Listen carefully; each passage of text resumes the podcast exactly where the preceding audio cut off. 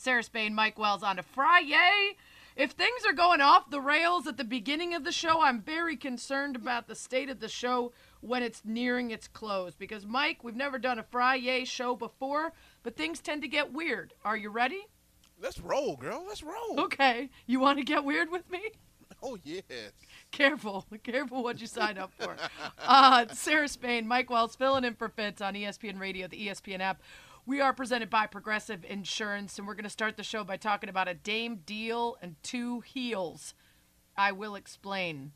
Starting with Dame, there was an interesting and strangely sourced report that Damian Lillard was having trouble connecting with Jody Allen, who is now the de facto owner of the Blazers. According to reports, Mike, he was calling her and emailing her and not getting any response. This seemed very strange for the superstar, great player who seemed inevitably was set to sign a pretty big deal. Wait, wait, wait, wait, wait. Now- let me just let me stop you right away, sir. Let me ask you a question. What franchise player sends an email in the age of knowing they can just call, text? Text. Who was going to send an email? That that right there was a warning flag when I saw that report that he's going to send. You know, he's going to craft an email. Did he have somebody make sure there was no grammatical errors in it? It just it, the whole thing just. I knew it was it was kind of screwy when I when I saw the email part. I wasn't sure, uh, but it's starting to feel a little bit like a plant from those who are really trying to urge a sale of the team, wanting to make things appear uh, a mess over there. They may yet be. That is still up for discussion, and we will, I'm sure, have a lot of folks digging into that to find out.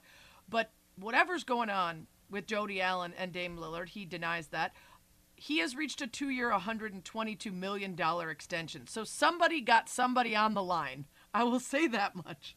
A call was completed, a deal was signed, or at least it's expected to be tomorrow in Vegas. And this extension ties him to the franchise through 2026 27. I am a massive Dame fan. I don't know if you are, but uh, Dame, CJ, Terry Stotts, those were my guys. I was they were like a second team to me after after the Bulls. And and they've broken that up and now everything is on Dame. And he's a guy who has said over and over again, I don't want to go elsewhere. I want to win here and I want to parade down Main Street in Portland. Do you think this is the right move for that team to get closer to said parade? You know what? He, Dam- Damian Lillard, he needs more. He needs a better supporting cast around him. I, I was I, I was with you. I'm a Pacific Northwest guy uh, from Seattle. So obviously, when the Sonics left to go to OKC, Portland kind of became my team and followed them. I'm a big fan of Chauncey Billups. But when you trade away C.J. McCollum, Terry Stotts gets fired. Um, you, you, you're starting to wonder, all right, are they going to slowly start breaking this up and start a rebuild? It was Dame Lillard going to be the next person that they trade away? Clearly, that's not going to be the case. The question I have about this, you recall when Kevin Garnett was so loyal to Minnesota mm-hmm. Timberwolves?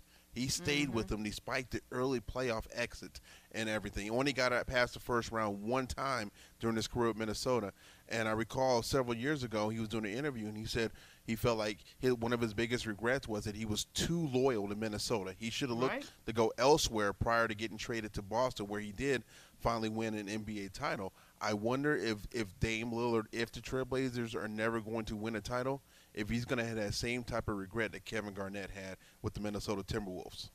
Right. And I guess part of it is to ask whether Dame's focus is solely on winning or if he's trying to balance his happiness and satisfaction with that. Right? If he's less concerned with the legacy of titles as he is with, I like playing here. I like living here. I like being attached to one team for my whole career versus the guys who do care about titles and decide to bounce around looking for them. I'm not passing judgment on either choice, but that may affect his decision to keep signing up. And they did make a move to break up the existing trifecta of Stotts, CJ, and Dame, and maybe that allows them the ability to move forward and have a better shot at it. But they haven't made many moves yet, besides tanking and looking to reset. It's Spain and Fitz. Mike Wells filling in for Fitz on ESPN Radio and the ESPN app on this Friday. We did the Dame deal. We'll get to more of that later with Brian Windhorst, but let's talk about the two heels. I would argue that in anything, uh, sports that we love and watch on the regular to more fringe sports to wrestling, which is a sport sort of in quotation marks, don't at me. It's never good to have heel versus heel. You always need to have black versus white, good versus evil, all of that. And yet, in the Wimbledon final, we have got Djokovic, a man who has lost a lot of favor in the last year plus for rejecting the corona vaccine, partying shirtless and maskless uh, around children and infecting people. Um, a lot of comments and decisions that he has made in the last year. Facing Kyrgios, a man who's already been fined thousands of dollars for various outbursts during this tournament and many times earlier than that, and is set to go to court after Wimbledon for allegations of domestic abuse. Now, for all the people already in my menchies, mad at me for calling this heel versus heel and saying that this is a game that I'm rooting for the Meteor, I don't care what you think. This is terrible to me, Mike Wells. We could have had all-time good guy Rafa Nadal. We could have had upstart Brit Cam Norrie, who would have been a fan favorite there at Wimbledon, and instead we get heel versus heel. This is a disaster for me. Yeah, and you know, listen, and first of all, I'm sorry you got to deal with people coming at, uh, coming at you on social media. I can't stand it. It drives me crazy. I'm sure right, you they're are very a, small and sad people. It doesn't bother me. You probably are a mute and block pro, which I hope you, which I hope you really are. Um, but I mean, you you made you made a great great point. I mean, I'm more upset about you know Nadal not being able to play, you know, get to and have an opportunity to win the Wimbledon title because of the injury. It's won 22 mm-hmm. majors. It, from that standpoint, it's just so so disappointing.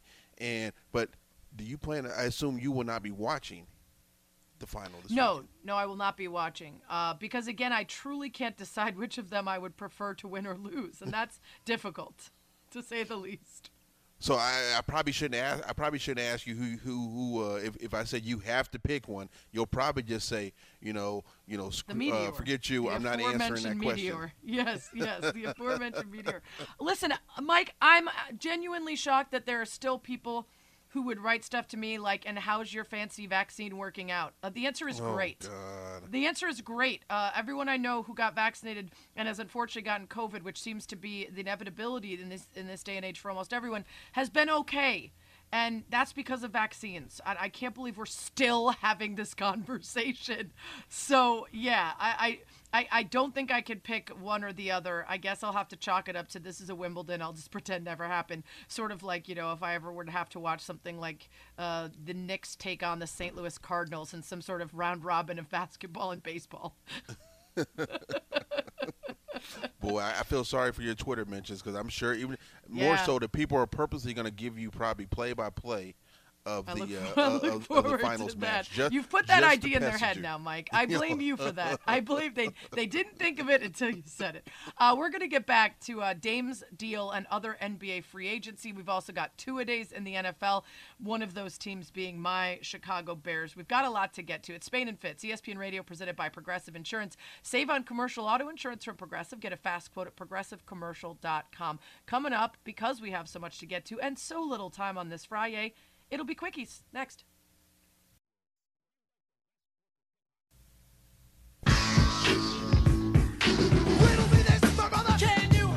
Oh, this is my jam.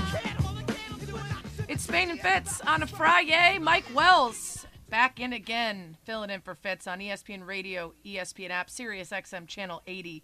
Don't forget to tune into an AL rivalry tomorrow night as the Red Sox host the Yankees, presented by Progressive Insurance.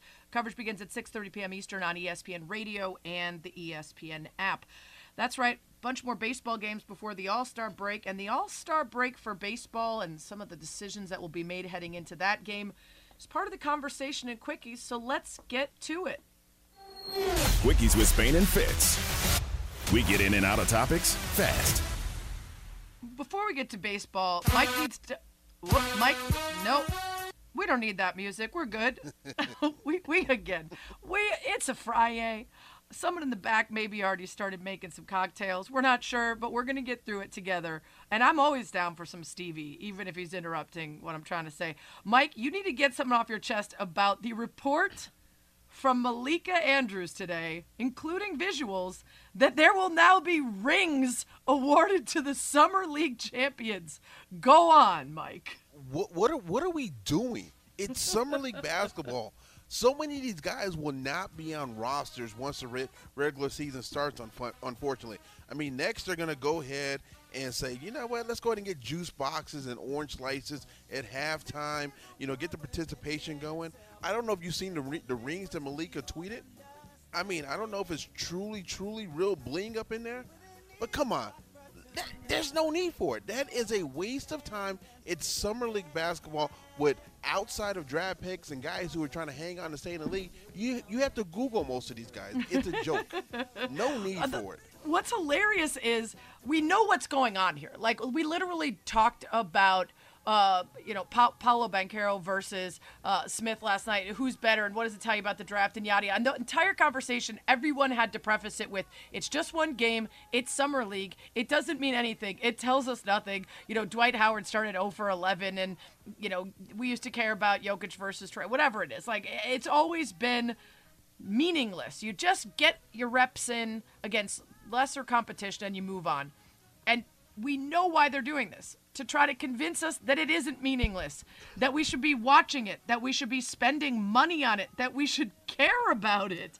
Well, and like, listen, I, what about this though, sir? You know, usually it's like the second or third assistant coach coaching, and let's just say OKC gets to the title game. You see these top draft picks take a day off every now and then, and this guy says, "No, Chet, Chet Holmgren, you can't yeah. sit out. We got to no, get to the title game of summer league. we league. Need you we need you."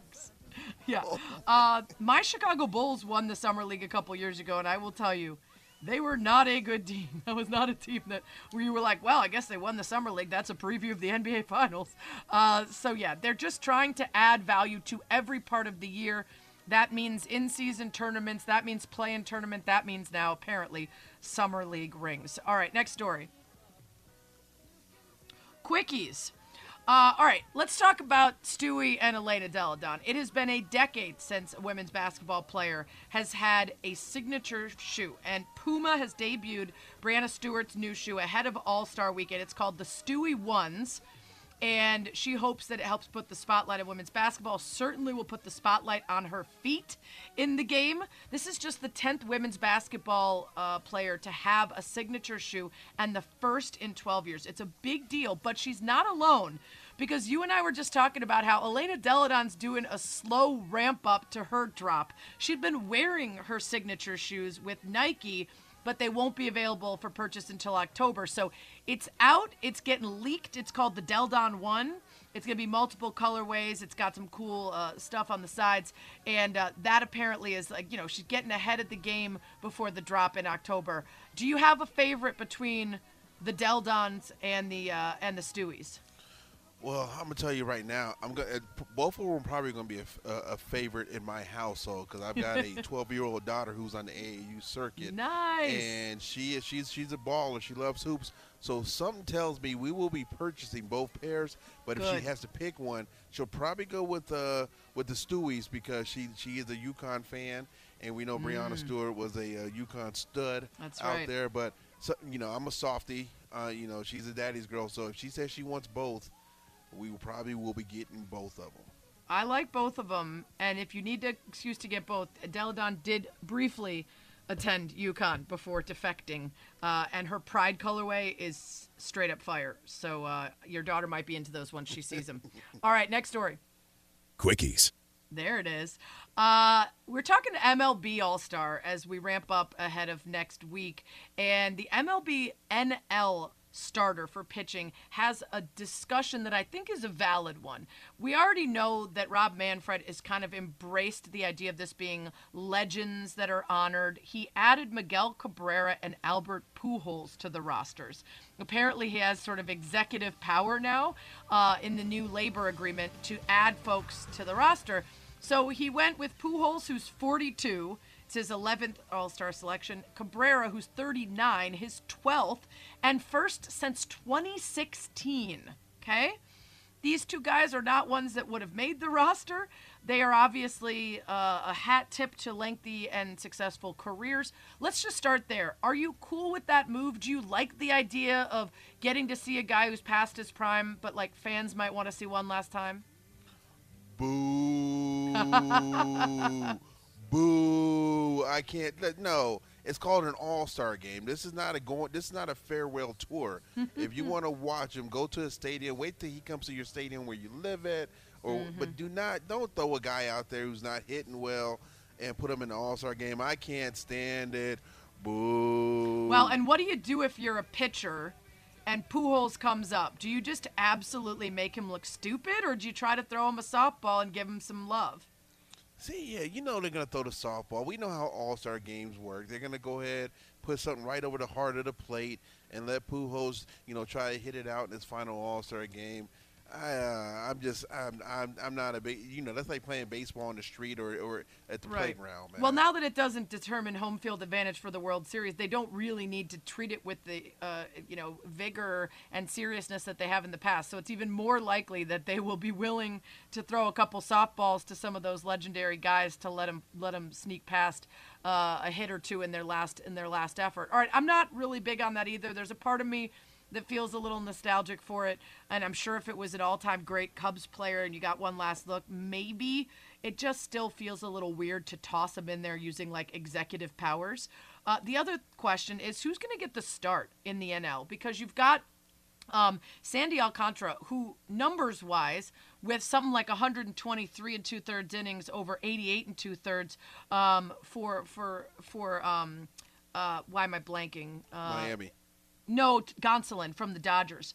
Uh, he's the one that everybody's sort of saying it's a home field. He'd be playing at Dodger Stadium. Tony Gonsolin's been so hot lately, which he has been, but he started out the season not getting qualif- uh, qualifying starts and took a little time to ramp up, whereas Sandy Alcantara's been on fire the whole first half. Then you throw in Clayton Kershaw, who's been good, but doesn't have either of those guys' numbers. And people say, "Oh, well, his career's so great. It's maybe his last All Star. It's in it's in L.A. He should get the start." Do you view this the same way? We should be honoring whoever's playing best right now, or do you think it should be sort of an all-time greats honor that that Kershaw gets the nod? Man, uh, God, I'm a Clayton Kershaw fan, but I can't change. I can't change what I just said about uh, Cabrera and Pujols a second ago. So I will say I'm gonna. I'm, I'm saying Gosselin should get it. 11 and 0, 1.62 ERA. He's got more Ks uh, per nine innings than um, than Sandy does in Miami. So I can't go with uh, Clayton on this because I'm going to get ridiculed because you just said, hey, you can't have Pujols. you don't want Pujols or Cabrera in the He's not game. quite the same as those guys, but yeah, the point remains. Yeah, yeah. Um, yeah, I'm kind of torn on this because I do see the merit of this is supposed to be a game that honors right now who is doing their best. And let's say there's a guy that this is the only season where he's uh, firing on all cylinders and has this moment. That person should be honored more than a guy who's getting sort of a lifetime achievement a nod. And that's why I think it's it should be Alcantara's. But I get the feeling that they're going to go with either and honestly if they go with Tony Gonsolin, he could easily pass the nod over to Clayton Kershaw and say, "Oh, thank you very much for the honor, but I'm going to let Clayton get the start." And, and I'm sure there were folks that might think that's the best way to solve this problem. Um, maybe we'll ask you all. We'll put it up at Spain and Fitz at Sarah Spain. Uh, it's Mike Wells NFL. Yep, yep, yep. Yep, hit us up. We'll put it up. You could vote. Let us know who you think should get the nod in that. Uh, coming up, WNBA All Star Game is in Chicago this weekend. We've got some Rock and Jock rule additions that we need to update you on. We've got some drama involving a player who dropped a clown emoji on her coach. We've got an honorary starter, and we've got a lot of parties that I need to find the invites to. I'm telling you that there are some parties that are getting in my ear that I have not been invited to yet, and Mike Wells, this is my city that can't be. So we're going to work on that during the break with some text. We'll get back to you after this.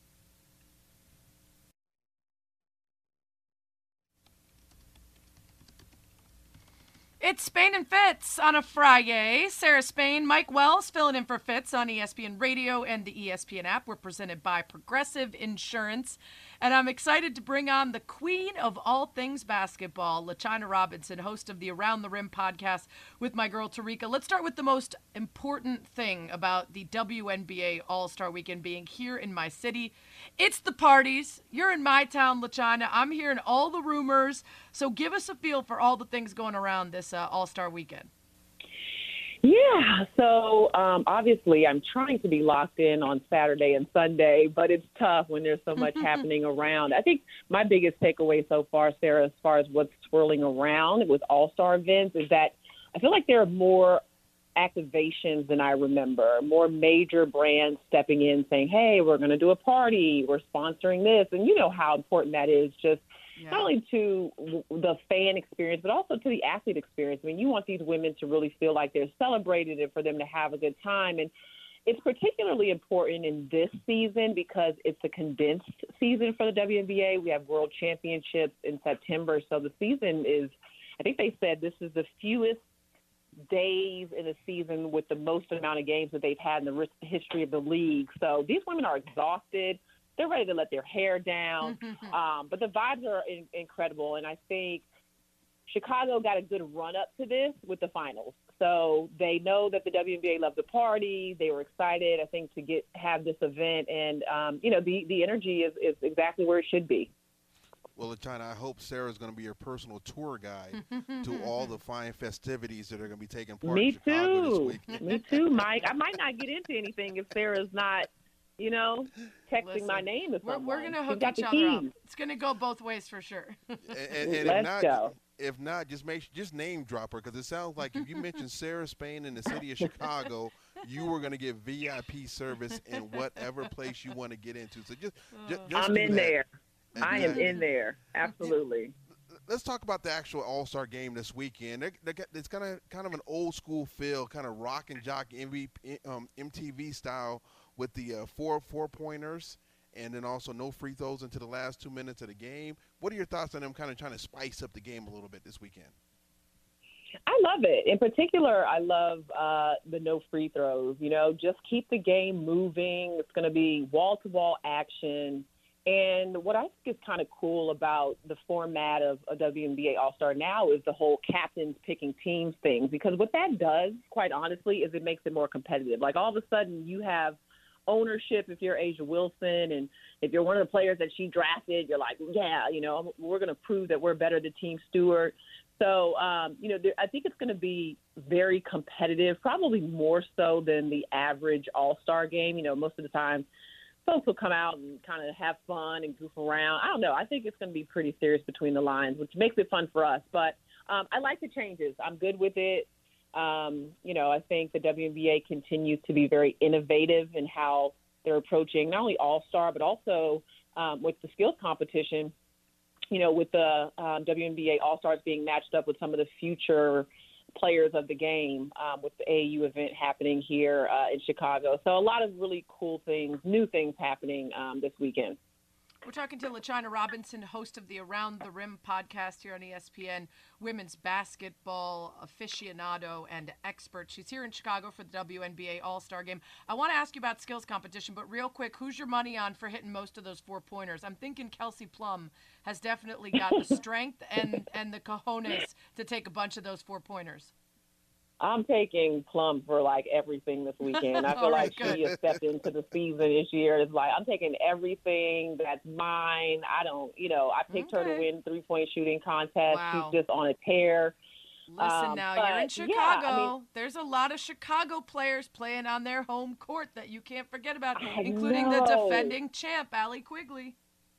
I know you absolutely cannot count them out. But yeah, I definitely think that um, Kelsey Plum is going to be hoisting up those four pointers. And I mean, as far as the three point contest is concerned, I don't see how Allie could really lose, right? Like She's won it she's three times. home, and she's at home. Like this is a home game for her. You know, she's Yeah. got DePaul right at the road. She's from, um, you know, Illinois. I think is it Juliet? Well, I'm trying to remember what. You know. Okay, yeah. Joliet, yeah. Um, and and so I, I'm gonna, I'm pick I'm going with Quigley. I just think this is the easiest win she will probably have gotten. And I said Plum at first, right? so Yeah, I I'm am glad you changed that answer. No, I appreciate that. You're smarter than Ari Chambers yesterday because she stuck with her take and she felt it later in the interview. So who do you got in the skills then? Um, so skills. This one is a toughie because I think they added a couple of players just They today. Um, I saw there was some updates to the field. Uh, Vandersloot and Um, Stevens. You got uh, Sabrina in there as well. Um, yeah, and, and that one I feel Yeah. like with with the skills, you've also got it's a bit more random. You know, you miss one of those passes through the tire or whatever, and it's all over for you. Oh my gosh, that is it's the hardest thing I think to do is get that little because you know once you get frustrated and that that ball doesn't go through the tire. Um, here's a, here's the X factor though. How are these young kids going to come into play? I don't exactly know that yet. Like I know they're partnering each player up with one of the um, young girls from the AAU team that's here for Nike Nationals. That could obviously impact who the who our winner is, but I always like to choose a big because no one believes that the bigs can really get the job done. Right. Um, I am going to go with either. Ah, I think I'm going with Jonquel Jones. I just think it would be a beautiful display of where post play evolution is going if six six Jonquel ends up winning and showing her versatility. And I just love to prove that the guards are not as great as we think they are. So that's it. Li- Listen, LaChina, you just you just you just melted my 12 year old daughter's heart because she is a post. She's five nine and plays in a post, and she hears the mm-hmm. criticism all the time that post players can't make passes. So you are now her her her, her favorite analyst out there by making. we got that a whole show of bigs right now. I assume you would be a big too, Mike, because you Oh, know you know that LaChina and I we were playing in the paint as well. so Who, yeah, you, who, who else we got? So you, you, me. Who else, Sarah? You got a lineup of some bigs on the show, I- like other. I mean, segments? I, I'm, I mean, if if Mike, if Mike is big, his daughter's a big. You and I were were holding it down Oh. in the paint. Um, you know, we'll have to we'll have to ask our our commander's guest if he was uh if he's a a big or or more big? of a. Oh, okay. We'll get to that. well, I'm definitely, I'm definitely the post. I mean, I was there like you go. Six I love it, I four at 14 years old. So yeah, 100. listen, Sarah's putting you on the spot for the skills competition and everything. So I'm going to put you on the spot too. When the All Star game ends, who is going to be your MVP at All Star game? That's where I was picking Plum. So sorry. Let me let me back up. So I'm picking Plum for my All Star Game MVP, and then we're going Allie Quigley for the three and Jonquel for the skills. Now, again, the reason why I picked Tom for the MVP is I just think first it's a guards award. And I know some posts have won it in the past, but the post players that have had have won in the past, there's been a lot of missed shots. They've had to get rebounds and put backs, and um, you know they end up with 15 rebounds because guards are taking shots from the hash mark and all that stuff. It's really easier for a guard to win, especially if they're shooting the ball well. Like I think Steph Curry didn't he win the MVP of the NBA All Star because he was just Yeah. pulling up. Yeah, he was just Yep. pulling up. Like they have the ball in their hands most of the time. Um, and so I think Plum is going to be pulling up from half court and every possession that she can. She doesn't have to worry about passing the ball to A'ja Wilson if she doesn't want to. Becky Hammon is probably going to let her just, you know, run free. This is not the Aces, um, as I believe she's on Team Wilson. And so, um, yeah, I'm, I'm going with Plum for the MVP. All right, I'll give you that one, even though I think one of the hometown gals might get it. Hey, LaChina, looking forward to hanging out this weekend and trading uh, party invites with each other. I'll see you later tonight. hopefully. Yes. Can't wait to see you, Sarah. Thanks, thanks, Mike. Have a good one. Good stuff from LaChina. I'm not going to say where I'm going tonight. There might be at least one goat there, though, if that gives anything away. It's Fitz, Mike Wells, filling in for Fitz. Coming up, we'll get a little bit more into the four pointers and the free throw rules. What do we like? What do we hate? Will Dan Cortese be there? It's a deep cut. I hope you get it. Google it. If not, Spain and Fitz. Yeah, my city's got taken over by the uh, WNBA All Star game. Activities all weekend long, activations, like LaChina said. I already see Holly Rowe posting some tweets where she looks to have gotten an entire bag's worth of Apple products. And Mike, I'm already wondering if I've missed out on one of the most important parties of the weekend. I mean, she's got a watch, she's got the earbud, she's got a phone, she's got AirTags. I mean, where where where was my invite for this Apple party? You need to be more upset that you didn't get the invite. I mean, then you're, you're supposed to be where you can say yes, Right. I will attend, or no, I'm too busy. The fact that you didn't even get a text or or you know Mm-hmm. may, maybe they tried to pull a Dame Lillard supposedly and tried to email you, uh, but you never got notification of it. Fair. Maybe they reached out to to Mike Ernaga and they were like, "Hey, can Sarah get off work to go to this Apple party?" And he was like, "No." She's got to host a show while everybody else is partying. It's Spain and Fitz. Sarah Spain, Mike Wells filling in for Fitz. ESPN Radio, ESPN app on a Friday. It is WNBA All Star Weekend here in Chicago, and I will say I went to this sailing event here in Chicago a couple weeks ago. Sail GP. I'd never been to anything like it before. It took over the whole lakefront, and it was really, really cool. It was like the America's Cup, but for for trying to have it more often than every four years, and teams from all over the world. Different, representing different countries were competing and they took over this giant rooftop bar at Navy Pier and I'm hanging out with some of the folks who decide which events to bring to Chicago. Same folks who said to the World Cup people, hey, we're not going to close off three weeks of our major stadiums in case you want to give us a soccer game and you're not going to tell us when and which games and where and we have to you know turn down everything else so we're good that's why chicago's not doing those world cup games next year they also decide stuff like all-star games and they said we just had the men's nba all-star game here a couple years ago 2020 february and so now that we've got WNBA, we want to give it the same energy, the same focus. We want to have all the different events and satellite things. So I think that's pretty cool, Mike. And I think that's really showing what a pivot point we're at for women's sports. Data is showing that there's tons of money to be made, that people have been losing out by not investing. And I think all the brands and companies doing the parties and activations are finally starting to get on board with that. I, I, excuse me. I, I, I love that it, this is happening. You know, uh, for the for the woman's side of things because you know, as I alluded to last night when we were talking about Brittney Griner and getting the lack of attention that she deserves for being detained in Russia, and it, the fact that women's sports it is so big, and I think it needs to get even more attention. And you know, some people may say, "Oh, you're just saying that because you got a daughter that plays sports." No, I've always followed the WNBA. I've always followed women's college basketball. Uh, I love what Dawn. St- I hope Dawn Staley one of these days gets an opportunity to be an NBA coach after what she's mm-hmm. done at mm-hmm. South Carolina. So the fact that it's continued to draw more and more attention, and you know, being in a great city like Chicago this weekend, um, it, it's gonna be. It, it's great for the game, but it, it's still not enough in my eyes. I no, think it's more to do for to, sure. It need, there's more that needs to be done to make you know, to bring more eyes to uh, the WNBA, and, and not only WNBA, Sarah, but you know, other female sports too. Yeah, NWSL. I'm actually going to my Chicago Red Stars game on Sunday after the WNBA All Star game, so a little double header action on Sunday Fun Day. Uh, Angry Bears fan Dadman, one of our best uh, listeners here on the show, very accurately reminded me too that it's awesome to have an All Star game here when our team is really good because the Sky are the defending champs. They're currently in first place. We got four players and a coach plus skills players in the skills competition uh, playing in this game you know, that 2020 All Star game for the NBA, there were no Bulls in it, right? They won 22 games that season. It was all flashbacks to the good old days because we didn't have anything to rep, uh, you know, in terms of our team at the time. So great timing. You know, Candace Parker, crossing my fingers she doesn't retire, but if this is her last run, a great way to, to go out is to have an all star game right in her backyard. So the skills challenge, the three point contest, those are both tomorrow. 3 p.m. Eastern on ESPN. And then the All Star game itself is Sunday, 1 p.m. Eastern on ABC. That should get you in the zone for hoops this weekend. Get in the zone brought to you by AutoZone. Get in the zone, AutoZone.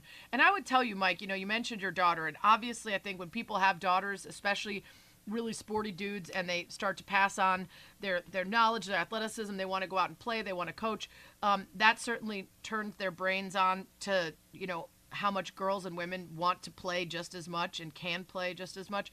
But I would argue that guys with boys out there, watch the game with them too. Take them to the game because raising boys who get that women can also be badass professional athletes makes them better people. You know, like I think we, we sometimes focus too much on you need to have a daughter to believe that women are human beings deserving of cool opportunities and that they can love and play sports. You don't. You can teach your boys that too. Exactly. And listen, all I got to do is go to my front driveway because my son, who's a year, uh, 21 months younger than my daughter, when they're playing one on one and she is just cracking his head and just dominate him, using her size and strength against him, and I'm having to play referee instead of enjoying adult beverages. I sit on the front porch watching him. I think he sees it every single day when he sees that you know her and her teammates uh, the way they play the game, and he can't run his mouth and trash talk because they shut him up pretty quick, Sarah. I'll tell you that. It's pretty great. Uh, we were talking about some of the rule changes. The four pointer uh, you and I are old enough to remember MTV Rock and Jock. We were talking about this on Around the Horn during the breaks today, and we all agreed that ESPN and MTV should come together and bring back some form of Rock and Jock basketball. The, the baseball, maybe not as much, but Rock and Jock basketball was tremendous. Dan Cortese and Bill Bellamy could not be stopped. The 25 pointers, the lower rims for the dunks, like that was a time in our lives, Mike, and I miss it. Oh, without, without a doubt. Obviously, we got the four point play coming in the WNBA game. I'm gonna tell you, there's, there's another uh, additive they should have. They should, for dunks, instead of just two points, should give five points for every dunk Ooh. that happens in a game this weekend. They, I mean, it's, it, they're spicing the game up enough, you know, between the four point play and then the no free throws into the final two minutes of the game. Throw another one in there for every dunk. Yeah. Um, five points if you, if you go up and dunk. Can you imagine? You, you know, I know we I cracked a joke about you know we were talking about the pitcher throwing that slow ball over the plate for Pujols. Could you imagine the girls just stopping at half court and letting somebody try to go to get a dunk and get Right. five points out of it? Yeah, we haven't seen too many. We've got, you know, Liz Cambage and Lisa Leslie. Brittney Griner, I think, has the dunking record. Uh, but Jonquel Jones can throw down. Sylvia Fowles has. Candace Parker has dunked in a game. So um, we'll see if some of those old heads can still get up. I, I listed a couple listed a couple older gals there. I don't know if they still got the ups for that, but I'd like to see it. Um, you know, the WNBA game is not using the Elam ending, which is what the NBA All Star has been using the, the last year or two, and I think it makes for a cr- tremendous finish. So let's ask people it, if there's a rule change from the WNBA or the NBA All Star game that you'd actually like to see in regular season games. We got the four pointers. We got the Elam ending. You got free throws only in the final two minutes, or none of them. You like it the way it is. And I know how my buddy Bob Ryan would vote. He wants uh, three pointers to be removed from the game. So I know Oh he doesn't want. God. I know he, doesn't probably, want he four wants, he pointers. wants he wants peach baskets still too. huh? That's right, exactly. Uh, uh, just no dribbling. You actually just stop and pass when you need to forward motion the ball. Um, what do you? What do you? Do you like any of those full time? I I'm I I feel like sometimes I lean towards Elam endings as the real game instead of just for All Star. You know what? I, I actually would like, and it, it, it, I'm, I'm being I'm being the old guy sitting on the porch right on this one. Yeah. I think for the whole the hack a Shaq or you know when they foul that guy, you know if you foul intentionally to make somebody get to the free throw line who can't shoot free throws prior to the final two minutes of the game, that team automatically gets a point. Whoa. Just to I, I can't stand it when You're gonna get some start- really bad fakes on. Oh, I didn't mean to foul. like you're gonna No, get I just, like I just, I'm not a big fan level when they, bad pur- when they purposely, when they purposely foul. Oh my God, yeah! Can you imagine the amount of flopping and things? that would be flopping into on? a foul. Oops, I tripped. Oops, I've struck him. They'd make LeBron James and D Wade's uh, flopping look That's like right. nothing uh, off of that one. Yeah, I don't know if that'll work. I don't know if you'll be able to pull that off, but maybe there is sort of like number of times you can foul an opposing player before they start to get a point each time they're fouled, regardless of shots. There's got to be some way to counteract that, but the Elam ending is one of them, and I like it. Um, I also wanted to ask you, Mike. You travel a lot for work. You've been covering the Colts for a very long time. You're going to start heading into full-time professorship. Congratulations on that. But for all you. these years, uh, really quickly, and we'll get back to this at the end of the show. But off the top of your head, name the city that first comes to mind when I say best city in North America to go to for a big sporting event. Oh, L.A. L.A. Oh, easily. he goes with LA. We'll ask you what yours are. We'll have him elaborate coming up. But first, two a days continues next. Commanders on the clock.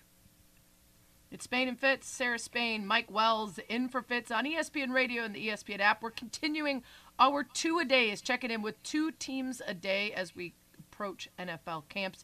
We're going from the bottom up, which means we've hit the Commanders. Some would argue they should be at the very bottom, but we went by record, not by reputation. So let's get to the most dysfunctional team in the league. And that's honestly saying something this year with some of the teams in this league. NBC Sports Washington reporter JP Finley joins us. Let's start big picture. Over the course of the end of last season, on through the offseason to now, there have been some incredible distractions by Daniel Snyder, including Congress and accusations that continue. How has the team managed to focus on the football side of things? Yeah, thanks for having me. It, it, it's interesting because you, you kind of said the most dysfunctional team in the league, though they have competition. And, and sure, they have competition here and there, but nobody's as consistently dysfunctional as this organization, and they've kind of sadly held that title for a long time. Um, as for the recent, you know, the congressional investigations certainly have generated a ton of headlines, and it's entirely possible that there's more coming if if Congress and Dan are able to work out a time for him to actually testify. But Ron Rivera has said repeatedly that he tries to distance it and that players know they can come to him. Terry McLaurin just signed a contract extension, had a press conference earlier this week. He got asked about it. He said, you know, as players, all we can do is focus on what's next and that we trust coach to handle it. But to try to pretend that players and coaches and front office staff aren't aware, are, it doesn't impact them in some capacity, even if it's just a distraction from everything else they want to do and want to accomplish, that'd be naive. It, it, it has an impact, and it has had an impact for a long time, frankly. you know, JP, I, I got to ask you this. I don't know. I don't think we've officially met, but I'm in Indianapolis. I cover the Colts, so you know where, what direction I'm going to shift to next. I have a guess. Yeah, that quarterback that the Commanders thankfully took off the hands of the Indianapolis Colts by the name of Carson Wentz. Uh, why are the Commanders believing that Carson can be that guy, especially after the the failure he had with his former offensive coordinator in Philadelphia and Frank Reich with the Colts? I mean, you know, it's crazy because uh, there are coaches, there are situations in the league that can take on perhaps troubled players and turn it around. And, and historically, you'd think of New England and Pittsburgh, maybe maybe Baltimore with their culture, and now I think McVay's doing that with the Rams. But in in no planet is Washington the place that takes on a troubled player and makes it work. Um, and if there was ever a situation that should have worked well for Carson, you'd think it'd be with Frank Reich. And the fact that it didn't go well with Frank Reich in Indianapolis is, is really troubling. Um, I, I wonder if, in some capacity, maybe Carson now realizes this is a true last chance. And, you know, if you consider the quarterbacks that have come through for the Commanders, Carson Wentz is, is certainly the most physically talented and gifted since Kirk Cousins was here. Uh, I mean, maybe Alex Smith pre-injury, but I, I think Carson's a bit more of a dynamic quarterback than, than Alex was at that point. And as bad as the lowlights were, I, I think people kind of sleep on how bad the quarterback play has been in Washington for a long time, and he's going to get a fresh start. And, and I also think a lot of it is that the Commanders knew they had to get somebody. They knew they weren't going to get a free agent. Uh, Russell Wilson, Deshaun Watson, like Washington wasn't on the list for anybody, and. I, part of me thinks they just moved and moved aggressively early in the process to guarantee they get somebody. I, I people get caught up on the Baker Mayfield move to Carolina that, you know, the Panthers paid a lot less for maybe as good of a player.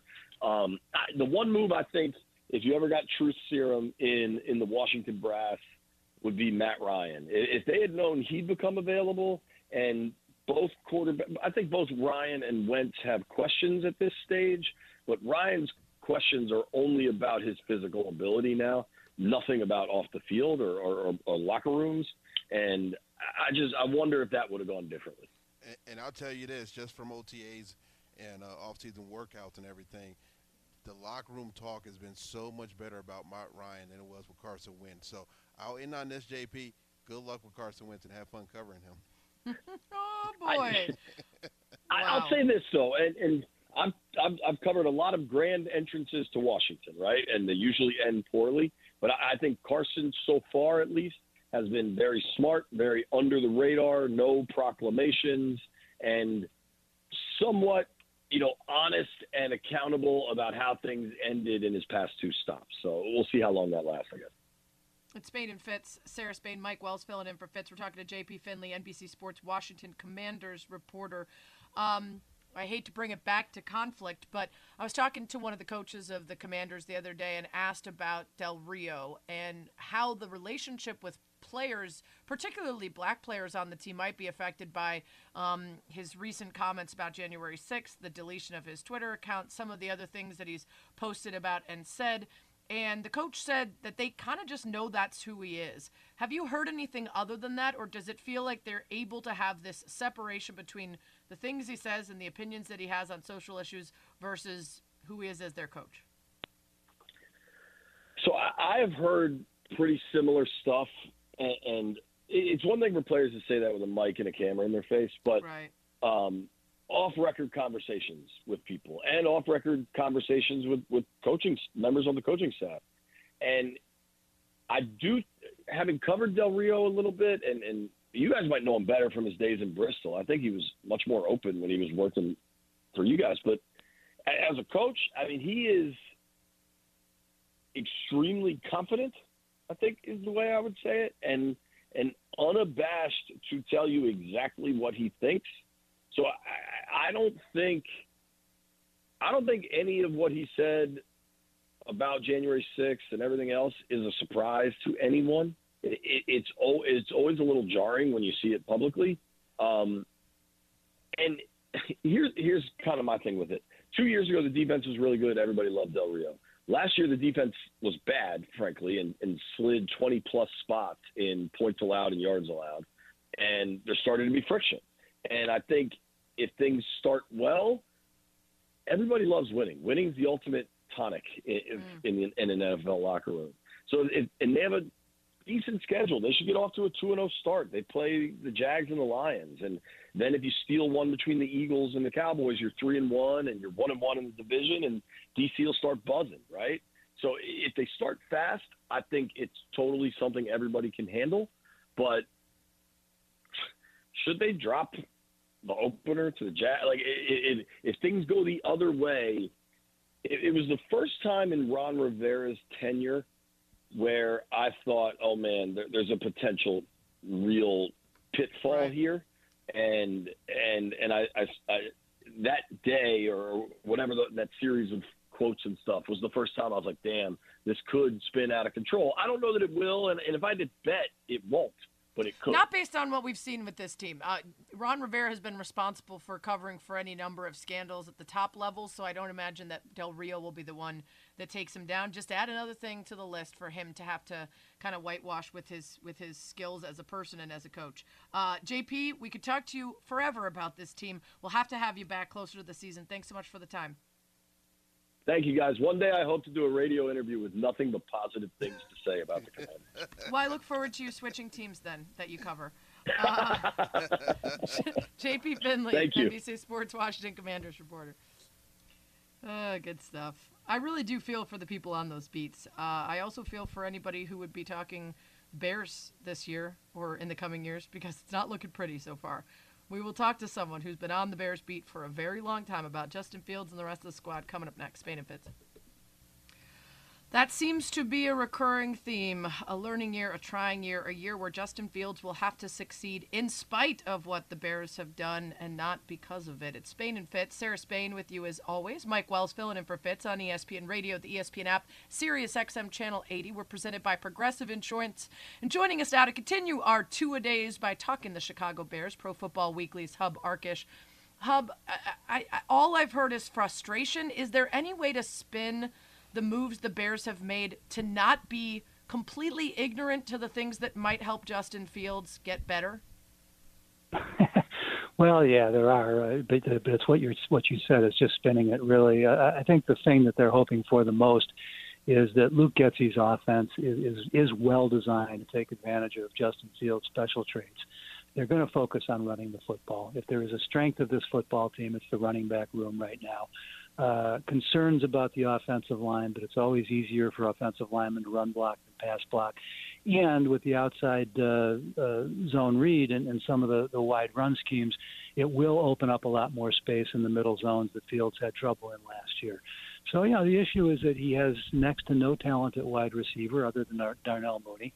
You're hopeful about the tight ends. Cole Kmet's got some real promise, but has to arrive.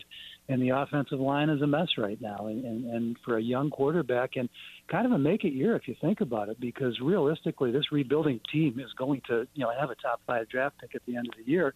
And after two years, if they're not satisfied with Fields, he's not Ryan Poles and Matt Eberflus's guy, and it's going to be a much better quarterback crop than this year. So uh, they've put themselves in a tough position.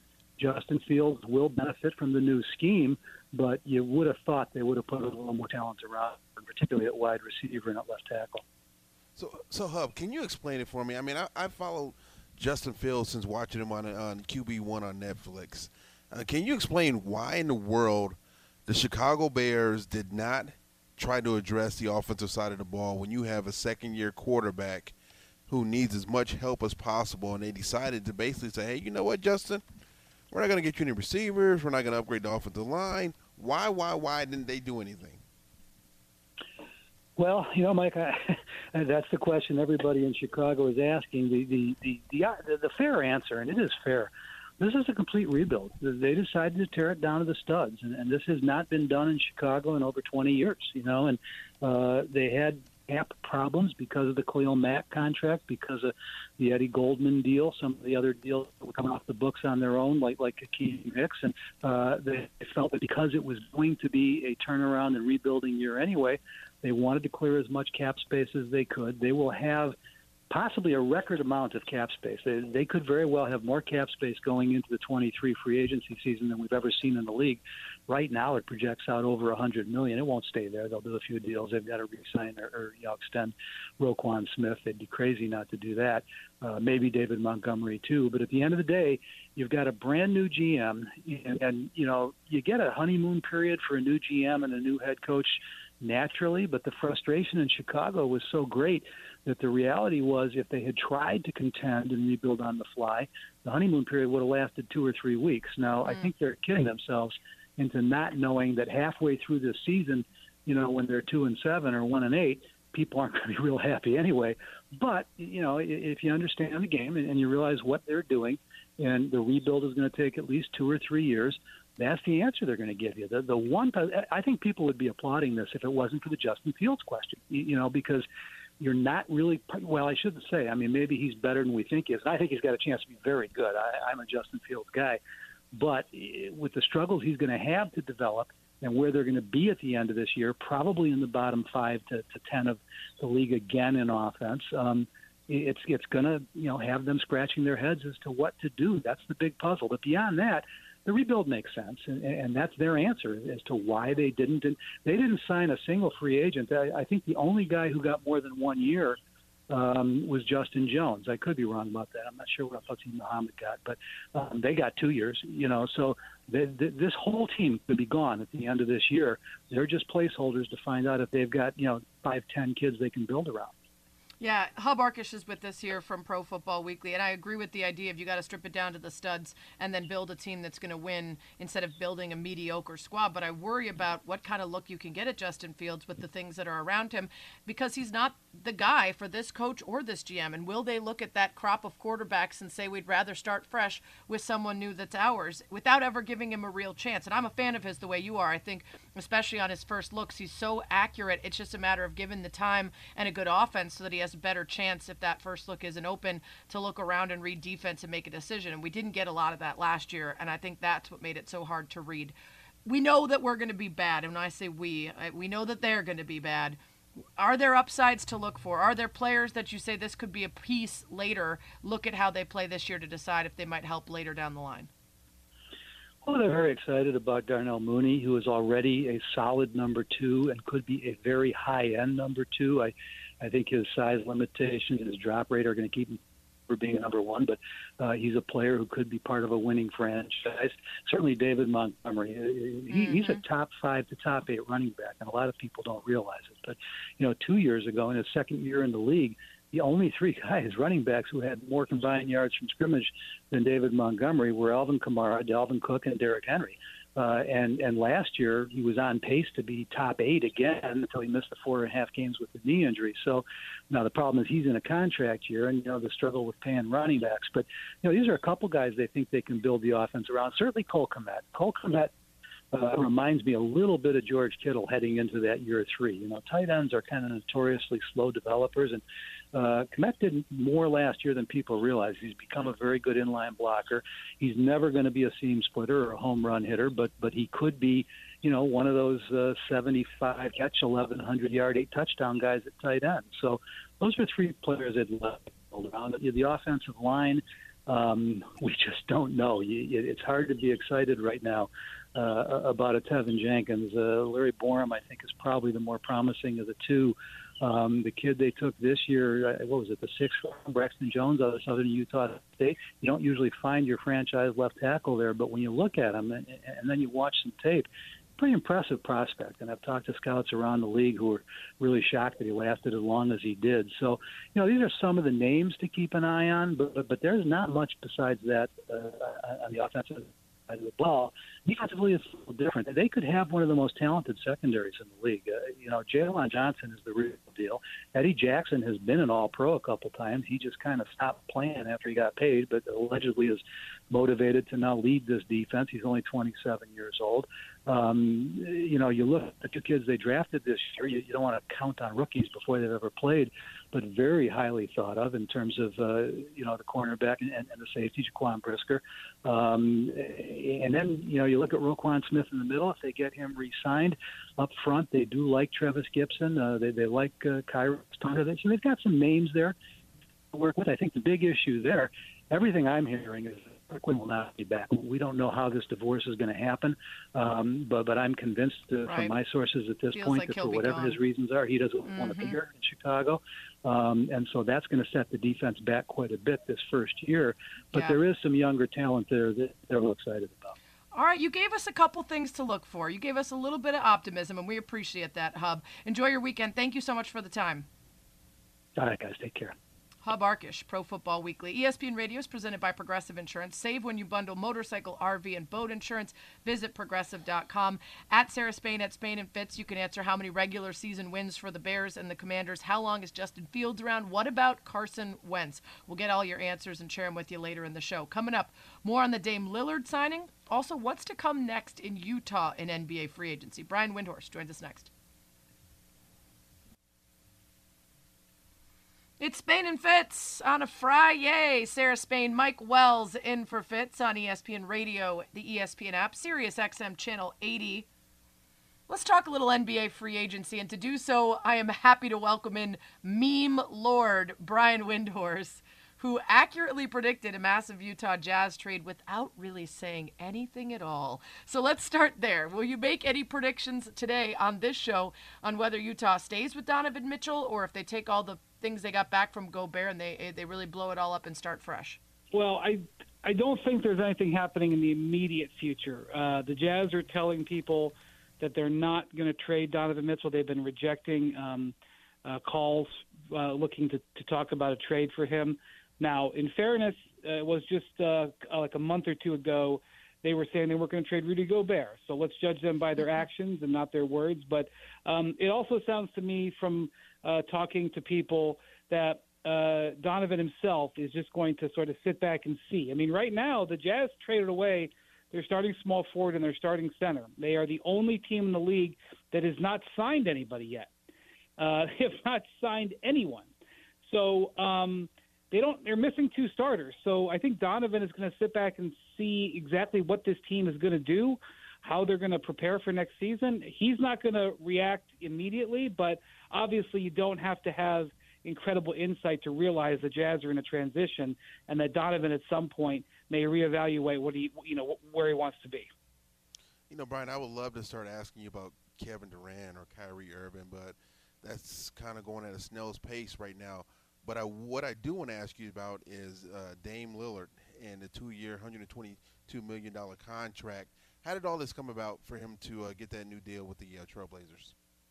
You know, it's obviously he's he's arguably the greatest. Play, I mean, maybe he is the greatest player in team history. I don't want to offend anybody from the uh, the the Spur, from the Blazers who won the title in the 70s and uh, Spirit of '77 and and the Clyde Drexler years, but you know certainly a hugely influ- influential player. He didn't have a great year last year because he was hurt, and you know he was already under contract for three years um, to the tune of like 170 million more dollars. There was really, you know, it, this wasn't a no-brainer. Um, he's coming off of surgery. You know, you may like to see, um, uh, you know, where he's at physically, but you know, he believes he's going to be fine, and he believes he's got another a decade in him of, of, of top play. And um, you know, the Blazers obviously uh, were under you know some measure of pressure here because if you don't uh, invest in him, you maybe send the wrong message. So uh, he is now signed up, and get ready for this sucker. He's now got you know he's fi- now has five years left on his contract. Four hundred fifty million dollars will now be Dame Lillard's career earnings with the Blazers, uh, with, with, including the rest of this contract. And look, he is a, vital piece to them being um, a, a contender in the Western Conference. They did not rebuild, even though they kind of tanked down the stretch last year. They traded for Jerami Grant. They went out and signed Gary Payton. Um, they're they're intending to be a playoff team again this year, and and the, the Lillard step is a is a step in, in the direction of trying to, um, you know, you know, be a serious team under Chauncey Billups in his second year. Brian Windhorst is with us here on Spain and Fitz. Sarah Spain, Mike Wells in for Fitz. Uh, want to move on, but I want to quickly ask what your take is on the report that he couldn't get his phone calls answered or his emails answered by the potentially interim owner slash current owner Jody Allen. Um, do you, do you buy that? Do you think that was happening? That and how did this get done if that's sound the case? very plausible.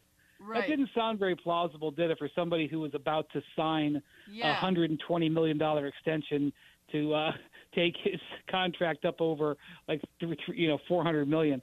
Um, he denied. He's he put out a statement denying that. That he's first off, he said he, that he's never emailed Jody Allen, and he said So that might be the a- doing of someone who wants the team to be sold. Let's put put, put some. I'm not sure what that was about. Um, Okay. But uh, I think Dame is in. You know, I think Dame's just fine with the Blazers right now. Oh, okay, so I want to move on then. Brian Windhorst, let's talk about DeAndre Ayton. I was trying to find a clip from uh, you talking on some show yesterday. I listened to many shows that you were on. And I think you were talking about the potential for his deals to go somewhere other than the Suns to be held up by teams waiting on KD. Can you talk a little bit more about where the DeAndre Ayton situation sits right now? The Indiana Pacers have cleared space to offer him a max contract. The the Malcolm Brogdon trade that they did uh, last week, um, they now are in position uh, to offer him the max, and they have talked to him. They have met with him. It's it's my belief that they're seriously looking at this. And um, now the owner of the uh, of the Pacers, whom whom Mr. Wells there is familiar with, Herb Simon, he does not like to do offer sheets. He doesn't want to do that to his fellow owner partners. A couple of years ago, when they got Malcolm Brogdon from the uh, Milwaukee Bucks, they had the cap space to outright sign him. They didn't need to um, to do a sign and trade, but they called up the Bucks and said, "We don't want to do we don't want to you know uh, do the offer sheet. We don't think it's good business. Let's make a trade." And they did. They sent a first round pickup to Milwaukee when they didn't have to. So under that under that premise, it's possible that the Pacers don't really want to do an offer sheet and want to execute a sign and trade with Phoenix um, if Phoenix is not going to sign Ayton themselves. Um, you know, the thing about it is, I don't know if Phoenix can can make that kind of transaction right now while they're in the midst of negotiating for Kevin Durant. They're one of the teams that is talking to the Nets about it. So, you know, we have this little bit of a delay here. Uh, I, I think Ayton is headed toward either an offer sheet or a trade to the to the Pacers. Uh, we'll see if it's an offer sheet whether the Suns will match it, but I think the Suns are a little bit in limbo themselves because of the Durant thing. So that's kind of been sitting there, as far as I can understand, for a day or two, and we'll see how it all plays out. But Indiana is sitting there, I think, looking for him to replace Miles Turner as their starting center, and maybe sending Miles Turner to Phoenix in a trade or maybe somewhere else. So um, this is just one of the many sort of slow moving gears right now with Durant sort of quasi involved. You know, it's funny you mentioned that. I, um, when I was covering the Pacers, they were upset when the Trailblazers made an offer sheet for Roy Hibbert back in 2011, 2012. So you, you're exactly right about Herb Simon not liking that type of situation. You mentioned Kevin Durant. Um, is this just going to be a situation that could take a lot of time? Do you see something potentially coming about in the next week? Where do things stand with uh, the Brooklyn Nets trying to move uh, Kevin Durant? Yeah, so the issue is, and this has been the case for 30 years. I mean, go back to when Charles Barkley asked for a trade out of the Philadelphia 76ers and he ended up in Phoenix. And I don't even remember the pieces were in that trade, but let's just say that it was one sided. Uh, and this is what happens when star players get traded. Obviously, they're extremely valuable, but if you're trading him to a team that wants to contend on the other side of the trade, they can't give all of their pieces and parts. It's it's it's the reason why you want to get out of star player trades. And so the offers that the Nets have received, from what I can from what I what I can glean, they're good offers, but they are not like ultra premium offers. These teams are not offering their best players, their best draft picks, because they realize that they don't have to. you know, if Durant wants to be a Sun, which we believe he's got interest in doing, the the bar that the Toronto Raptors have to clear to have the best offer isn't the the offer that the Nets want. It's the offer that the Suns can make, and that's there, there, there's a gulf in between where you know the teams believe Durant's market value is and what the Nets believe his value is. Of course, he's an extremely valuable player. Um, you know, MVP candidate still in his prime years with a long contract, but you can't sell your house to, to buy a Lamborghini. Even if Kevin Durant's a Lamborghini, you can't sell your house, and that's that's the issue that they're they're running into.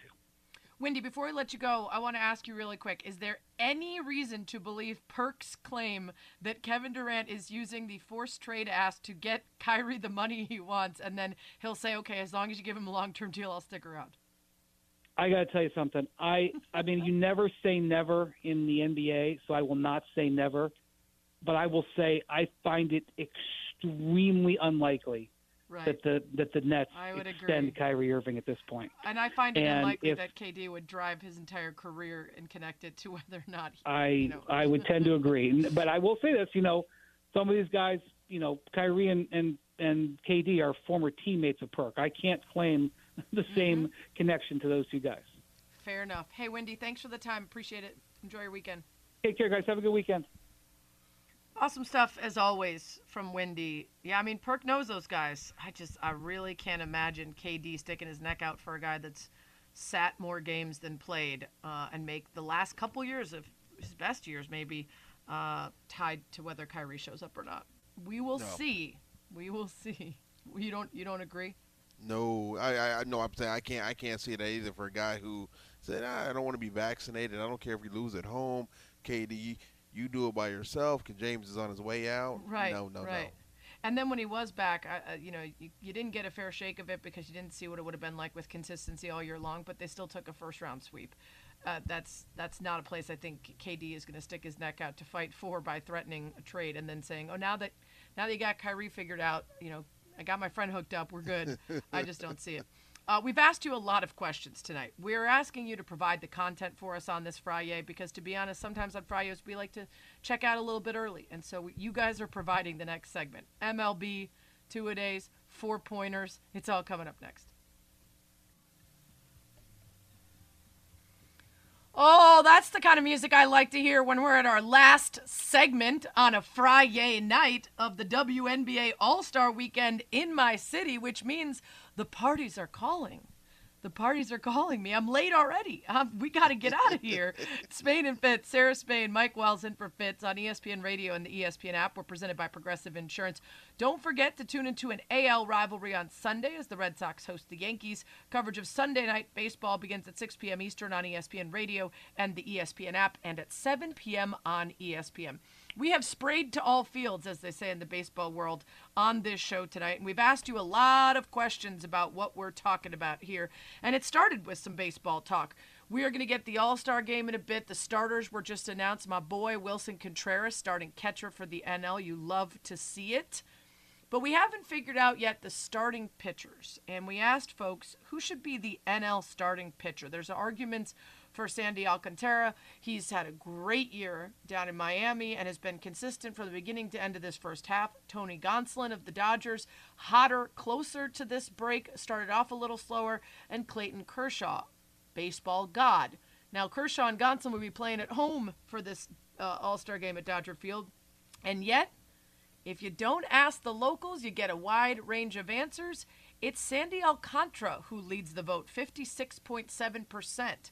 Goslin at 23.2, Gonsolin, I should say, and Clayton Kershaw at 20. I'm kind of surprised by that. I feel like a lot of folks, maybe the folks voting are real baseball diehards and say they know. Maybe it's the Clayton Kershaw and the Cubs fans that follow me are voting based on us whooping that butt en route to the World Series. Uh, I'm not sure, but I'm surprised Clayton didn't get more of the nostalgia vote. Man, they hey, Clayton's in the caboose on this one, man. Right. I thought they were like, oh, let's throw him a bone because he is, you know, he he is, you know, for so many years have been the ace of that Dodger staff, Hall of Dodger Stadium, and basically they're saying, "Hey, Clayton, um, sorry, you you can go watch eat, eat a Dodger dog and watch the game with everybody else." Uh, he'll get those innings in. He just might not be a starter. We'll see what they decide. Uh, we also asked with the WNBA All Star game this weekend, introducing some unique twists, which include a four pointer. There's going to be a circle on the court, and as long as you are anywhere touching or within that circle, it counts for four points if you hit it from there. I think of it as probably somewhere around the Dame spot or the the Steph spot, uh, Sabrina Ionescu spot. Uh, speaking of someone who could drain them from almost anywhere in the gym, Kelsey Plum will be good from there. Uh, so that'll be something we see. Also, there will not be any free throws shot. They will automatically be awarded the highest number of points that they could get from the assigned free throws, and then with two minutes remaining or any overtime, they'll actually take the free throw shots. So those are two changes in the WNBA game. We saw in the NBA All Star game the last couple years, they've been going with the Elam ending, which I think is fantastically fun and really great to watch. You guys think that the best thing to bring to regular season NBA and WNBA games is none of them. 36.7% of you fear change. Mike, uh, I, I'm not surprised by that answer, but I am surprised that four pointers got 28.5%.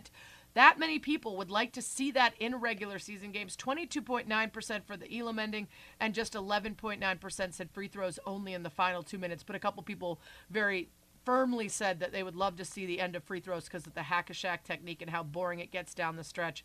I would say Elam ending, if any of them.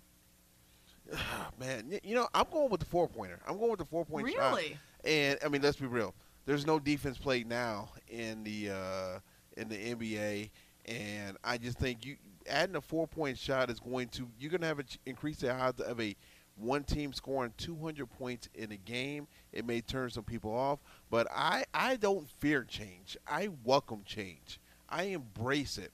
So let there be something to kind of spice up the uh, the NBA and even the WNBA game. Yeah, I mean, you you saw what was that seven point possession by the Warriors in the, in the finals this year. Uh, so maybe we could uh, we could uh, ease our way into that by making the four pointers legal. It's Spain and Fitz, Mike Wells filling in for Fitz on this Friday. We are getting your answers to our questions that we've been asking you all show long.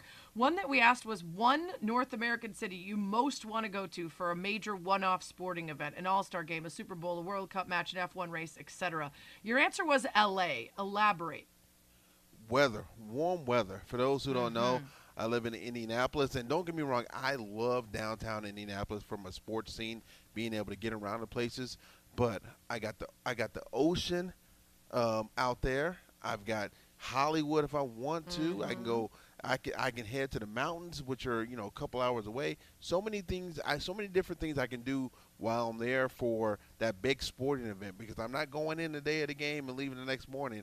I've got options to enjoy the city and have fun. And I'm a warm weather guy. Ideally, if I could live somewhere where I could wear shorts 300 and nah, say 300 days a year, I'd be a happy man. So give me the weather and the water and the views. LA is my kind of place. New York will be number two, but again, I might have faced the possibility of dealing with snow. And Yeah. as much, I've been living in Indy 17 LA years in not Indiana, up there for me. and I still don't like snow. LA is up there for me. I lived there for eight years. I really enjoyed it. Uh, New York is not up there for me. I like to visit for a couple days, but there are a lot of other places I'd rather bounce around. And a lot of people answered a few of them. A lot of people said Chicago, which I appreciate. Uh, Mexico How much, you- how City much you for uh, How much you pay 'em? I didn't pay them anything. They just know that it's a great city. Vancouver, I've never been to, but I'm dying to go to Vancouver. That looks amazing. A lot of people said New Orleans. New Orleans is a great place to get dropped into for a couple days. Miami is a great place to get dropped in for a couple days. I agree with you on Los Angeles. Um, then some random ones Asheville, Indianapolis, Yellowknife, Northwest Territories. I don't even know what that is. We got some Um, jokesters out there. yeah. Jokesters. A lot of Vegas, uh, Montreal, which I haven't been to. Uh, a lot of Toronto, Bay Area, Honolulu, Buffalo. Okay, I think Oh, some of these people no. are thinking very specific events, and I just meant not the event specifically, the place, the place to go to. And I think a lot of you nailed it with some of the answers. I'm not sure about Northwest Territories. Uh, continuing on the questions that we asked you, we asked you about our two a days teams today the Bears and the Commanders. How many regular season games do you think the Bears will win? 7.2% of people said 0 to 2. 57.1% of people said 3 to 5. 31.5% said 6 to 8. And a bunch of Looney Tunes out there, 4.1% said 9 plus. Lord, crazy. to be as enthusiastic and optimistic about the Bears as I used to be and say 9 plus when they are telling you flat out that they're tanking. that, that is wild. Um, Commanders, how many regular season games do you think they'll win? 17.5% said 0 to 3. 58.2% said 4 to 6. 22.7% said 7 to 9 and 1.6% said 10 plus games for the Commanders. Did everybody else forfeit those games? Um, Justin That, Fields, that, had to be it. right? Someone works for them. How long will Justin Fields be the Bears starting QB? 14.8% won't finish this season. 27.5 through the end of this season. 35.1 the next 4 to 5 and 22.65 seasons plus. Same question for Carson Wentz. 50% won't finish this season. 40% through the end, 6% 4 to 5 and a weird relative 3.45 seasons. Thanks for listening to Spain and Fitz. The entire All-Star team is joining Freddie and Fitzsimmons.